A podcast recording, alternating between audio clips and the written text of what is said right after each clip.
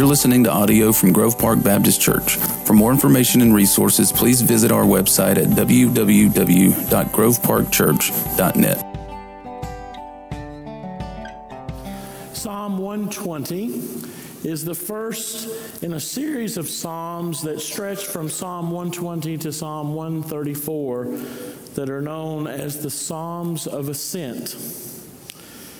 There are several theories concerning the use of these psalms in the worship practices of ancient Israel.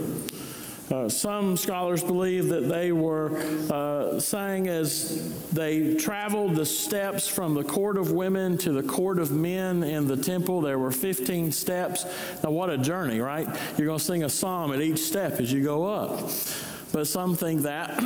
Others think that they were used and I like this theory, uh, that they were used by those who were on pilgrimage to Jerusalem during the three principal festivals or feasts in ancient Israel that of Passover, Pentecost, and the tabernacles. They refer to as the Psalms of Ascent because Jerusalem is and was the highest point in Israel. And so, no matter where you went, you had to go up to get there. And so, they were always ascending as they would go to the festival. I imagine that this journey was slow, gritty, toilsome I mean, it's not like they could go out and get in their car and be there in a couple of minutes. They had to plan it out. They had to get their donkey ready, maybe get its oil changed, I don't know. And then off they'd go. Wasn't very clean. There was a dirty, dusty road. You know, in so many ways, this makes me think of our journey to God. It seems to be an apt description for it. For our discipleship, beloved, is never meant to be easy, clean, fast. We all want it to be, right? We all want everything to be fast. Are you one of those people like me who stand in front of the microwave and do like this? Come on. I mean, you're nuking it. Used to, you'd have to cook it and turn the stove on and get the pots out. You know, have to do all this stuff. Really, I'm going to have whatever it is I'm looking for in about three minutes. Not fast enough. Beloved, our journey to God is supposed to be hard. It is meant to work out sanctification in us, to make us look more and more like God and less and less like ourselves. As we have already mentioned this morning, it is to shape us as a potter would shape a vessel, that we may become useful vessels in God's kingdom. So, where does the journey begin? Notice with me verses 1 and 2 of our text this morning. In my distress, I called to the Lord, and he answered me, Deliver me, O Lord, from lying lips, from a deceitful tongue. Our journey begins always with an awareness of where we are. Now, let us understand something. Our initial thought process with this would be that we must be, uh, that this awareness is something that occurs at the point of, of our salvation, and you are correct. But it goes beyond just our salvation. We must always in our life be aware of what it is, where it is that we are, what it is that we're doing, and where we are in relation to not only where God is, but where God wants us. Why? Because sometimes, generally, imperceptibly, our journey slows down. It slows down to a crawl. Or sometimes it just stops. Our growth in God doesn't go further afield than where we are, and, and we're fine with that. Why? Well, it could be that you're just tired, right? You're just tired. Fatigue is an honest fault. I, I, must tell you, we're in the process of moving, and I am so tired I can't see straight. I'm so tired of boxes. I'm so tired of tape. I'm so tired of it all. I'm just tired. Fatigue happens. You know what else happens? Comfort. Do you ever get comfortable where you are? I remember the first time I ever kept Scout by myself. I finally got her to sleep. I went back and I sat down on the couch, and I don't know about you all, but on our couch where I sit on it, it's got the mark spot. You know the mark spot? It's, it fits Mark. Don't fit anybody else. It fits Mark. And I got in that mark spot and I just, I just got in that nice, comfortable place, you know, and I had no sooner got settled than that youngin' went to crying. And I'm like, I don't want to have to get up and do this. But it was just me, so I had to go do it. You know, something happens in the middle of the winter in the night, just as you start to get warm, you got to get out of bed. It always happens, this comfort. And we never want to leave comfort because the world is a very uncomfortable place. And so when we get comfortable, we generally just want to stay there. Beloved, we need to understand that we'll never grow in grace as long as we're comfortable. But there's a more sinister path that we should be aware of this morning. It is the fact that you and I so very often will fall prey to the world's standards and we will substitute God's standards for the world's. Notice he says, Deliver me from lying lips, from a deceitful tongue. It can happen to anyone at any age because aren't we all bombarded by the world's standards? Someone asked me one time, they said, uh, why, do you, why do you say grace so much in your sermons? Why do you keep bringing up grace, grace, grace, grace? I said, because we live in an ungraceful world. I said, and I get about 35 minutes a week to tell people about grace. And then they go out into the world, and for the rest of the week, they hear a message far from grace. I don't know about you, but the message that I hear from the world weighs on me sometimes. When I turn on the news and I see the bad things that are going on in the world, it just weighs on me. And suddenly, their way looks easier than God's way. And we say, well, I'll just follow that path. The journey to God begins with us realizing that we are in a precarious spot, whether it be because of fatigue or comfort or because we have fallen prey to something else that the world says is right and God says is wrong. And we cry out from the depths of our heart, Deliver me, God. When we recognize this and we recognize how far off we are from God, what is it we must do? Notice verses 3 and 4. What shall be given to you, and what more shall be done to you, you deceitful tongue? A warrior's sharp arrows with glowing coals of the broom tree. We must, as Jesus said, hate where we are and cut it off. We must say in our own hearts, I'm just not going to deal with this. I, uh, verse 3 says, What shall be given to you? What shall be done to you? Uh, let's throw coals on it. Let's shoot arrows at it. Let's get it just so far away from us as we can. Why? Because, beloved, until you finally hate something, you're going to love it.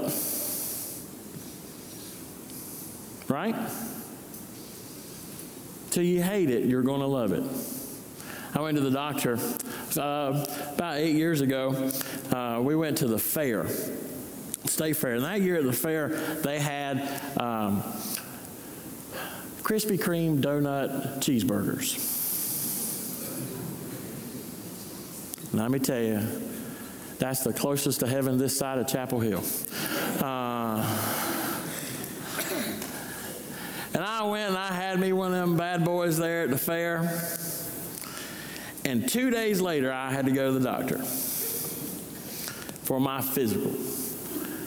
The doctor called about a week later and she said, Mark, your cholesterol's up, your sugar's up. And I said, it was just, it was just the, it was just the, the Krispy Kreme donut cheeseburger. That's all it was. She said, not hardly. You're going to now have to take this, this, this, this, and this. Well, as I began that process, you know what I had to do very first thing? I had to learn to hate all that that I loved. Because that that I loved was going to kill me. I couldn't begin every day of my life with a, a, huge glass of orange juice. I couldn't have an orange glass of orange juice at lunch. I couldn't have a glass of orange juice at dinner. You say nobody in their right mind drinks that much orange juice. I do. I had to hate it because it was going to kill me. Beloved, you and I have got to say in our lives when we understand that we are far apart from where God has us. And let us all be honest this morning. There is some point in every part of our lives where we are far from where God would have us that we have to say, enough. Enough. God is there, and I want to go be with Him. And so I'm going to go to Him. I'm going to do everything that I can. If it means I've got to forsake everything behind me, I'm going to do it so that I can get to Him. Why? Because unless we do that, we'll never have peace. We'll never have peace. Notice verses 5 through 7. Woe to me that I sojourn in Meshech, that I dwell among the tents of Kedar. Too long have I had my dwelling among those who hate peace. I am for peace, but when I speak, they are for war. We have to say, I'm far from home, but I'm going to go home no matter what. Meshech is uh, modern day parlance, southern Russia. Kedar is the Arabian Peninsula. This is far away from Jerusalem. And they said, I'm, I'm way out here, but I got to go home. I want peace. All this around me is war. I got to go home. We can never have peace until we decide to leave it all behind and go to where God is. Is that an easy journey? No. Not at all. Is it a necessary journey? Well, let me ask you do you want to sleep well at night? Do you want to sleep in the knowledge that you have done everything that you could do for God that day? That you've left nothing undone? Do you want to, to dwell in that blissful place where you know that you are right in the center of God's will? That you're not far afield in doing whatever it is that you want to do, but you're right where He wants you? We often talk about repentance, beloved, for what the sinner does, and we say it as saints, and we forget that we're sinners. You and I must always be in that process of repentance, which literally means we are going one direction and we turn around and we go back the direction that we're supposed to go to.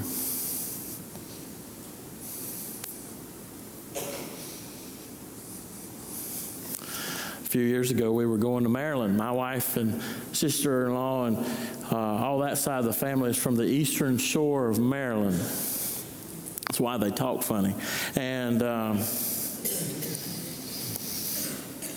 we were going to Maryland. It was Christmas. It was late at night. And as we were going uh, up the eastern shore of Virginia, we noticed that the front headlight on the car had gone out. And to get to Eliza's mother's, we were going to have to drive right past the Worcester County Sheriff's Department.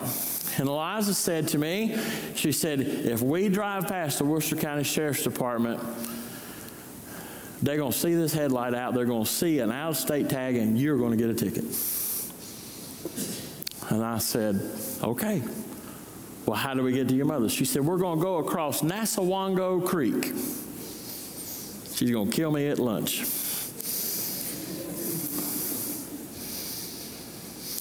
We're going along Nassawango Creek, and I make this curve, and there's this bridge over this creek, and there's water on the bridge. And I said to Eliza, I said, we don't need to go across this bridge. And she said, Nassawango Creek floods every time it rains. Don't worry about it. I've gone across it a million times.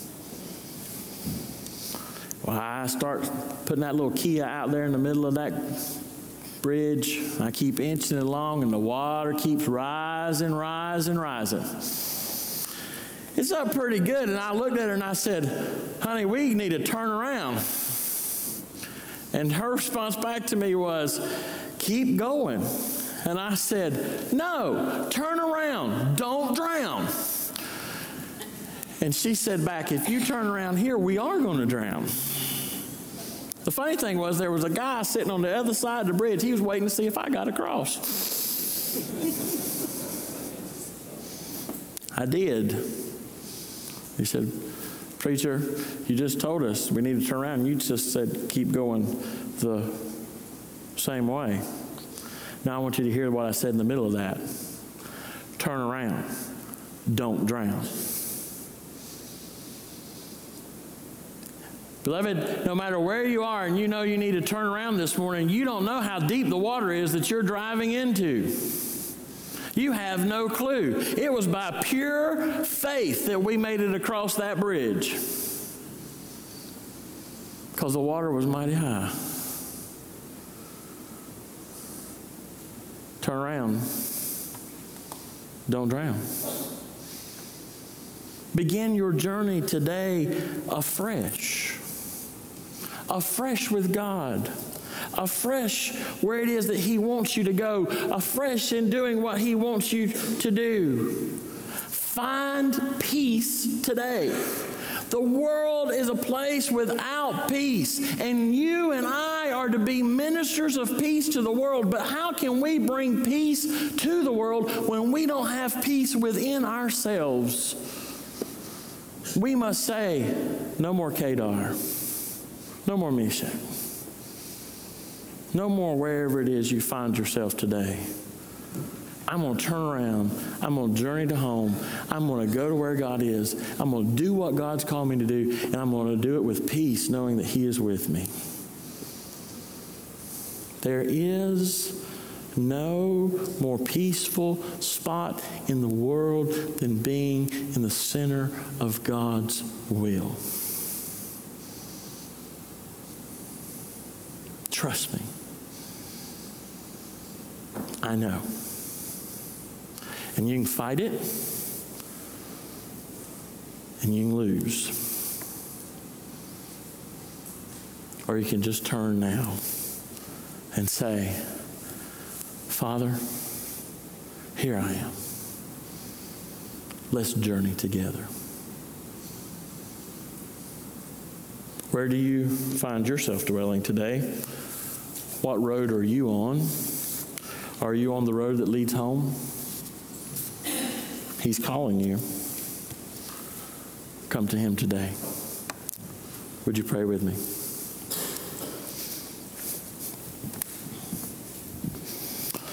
Father, we live like the psalmist in a world that speaks war, and Lord, we are for peace. But Lord, often we don't have peace within us. So help us to find that peace today. Lord, if we're on a path that is going to lead us sure destruction, Lord, turn us around. Help us know that you journey with us on the path of life, and you'll give us strength for the journey.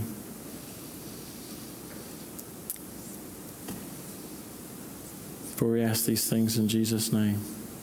Amen. Today, are you journeying in a direction you don't need to go?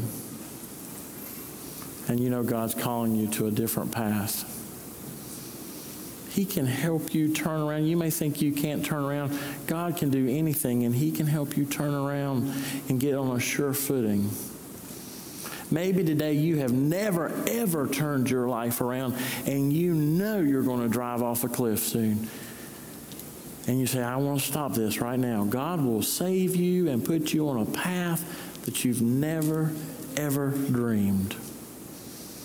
Maybe you say today, I want to come join Grove Park on this journey that it's on. And I want to work with it to get to where God's calling her. I don't know what it is God's spoken to you today. You do, but I know that you can find peace if you answer his call today.